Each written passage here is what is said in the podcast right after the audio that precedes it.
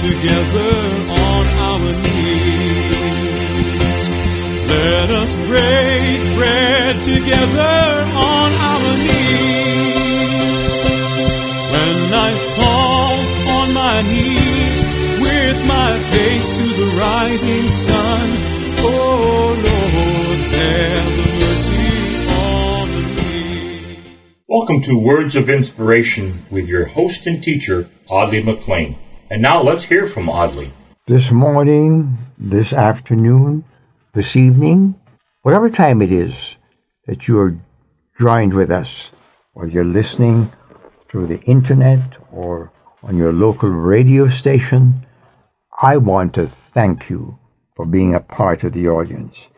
I particularly want to thank the, those of you who've taken time to write, those of you who have particip- participated with us by sharing of your substance so we can keep the broadcast on the air. To you, my heartfelt gratitude. To you who have thought about it, but you've kind of just waited till tomorrow and tomorrow hasn't come. May I graciously remind you that this program is cared for by listeners like you. So, we'd love to hear from you. Today, I want to introduce to you the subject that occupies our 15 minute weekend broadcast. Now, some of you who are listening and don't know that we have a broadcast called The Bible Speaks, which is heard once a week in many places and always on the internet and our podcast or on the website. And would you check us out at harvestinternational.org? And there you'll also see the lead to the Brick City Radio podcast.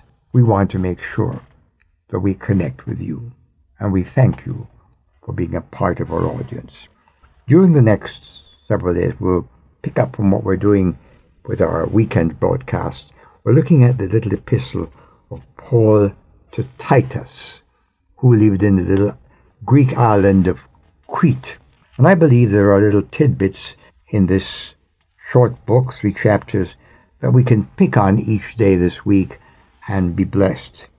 Um, Paul begins his letter to the young man in Crete named Titus, who was one of his children in the faith, brother in the ministry. And I want to use this opportunity to ask you, do you have any partners in ministry? Or are you in ministry? You don't have to be a theologian or a pastor. We are in ministry if we are members of the body of Christ. If you've trusted the Lord Jesus. When I came to Christ many decades ago as a boy of 15, it was driven into us that we are to be witnesses. And so we formed little bands of young people who would distribute tracts and we pray together and expect God to do something with our lives. Well, Paul was writing to this young man, Titus, and he described himself as an apostle. And he says he promised eternal life, Jesus Christ did, and he founded the church. Now, you may not be a church founder, but you can be a participant. So I'm here to encourage you today, to challenge you to do something for God. Become another Titus, to whom the scriptures mean something, and become an active participant in your local church. Be seen and heard for God. That's the most important activity of our entire lives. God bless you. Make you another Titus, whether you're male or female. Amen. I've wandered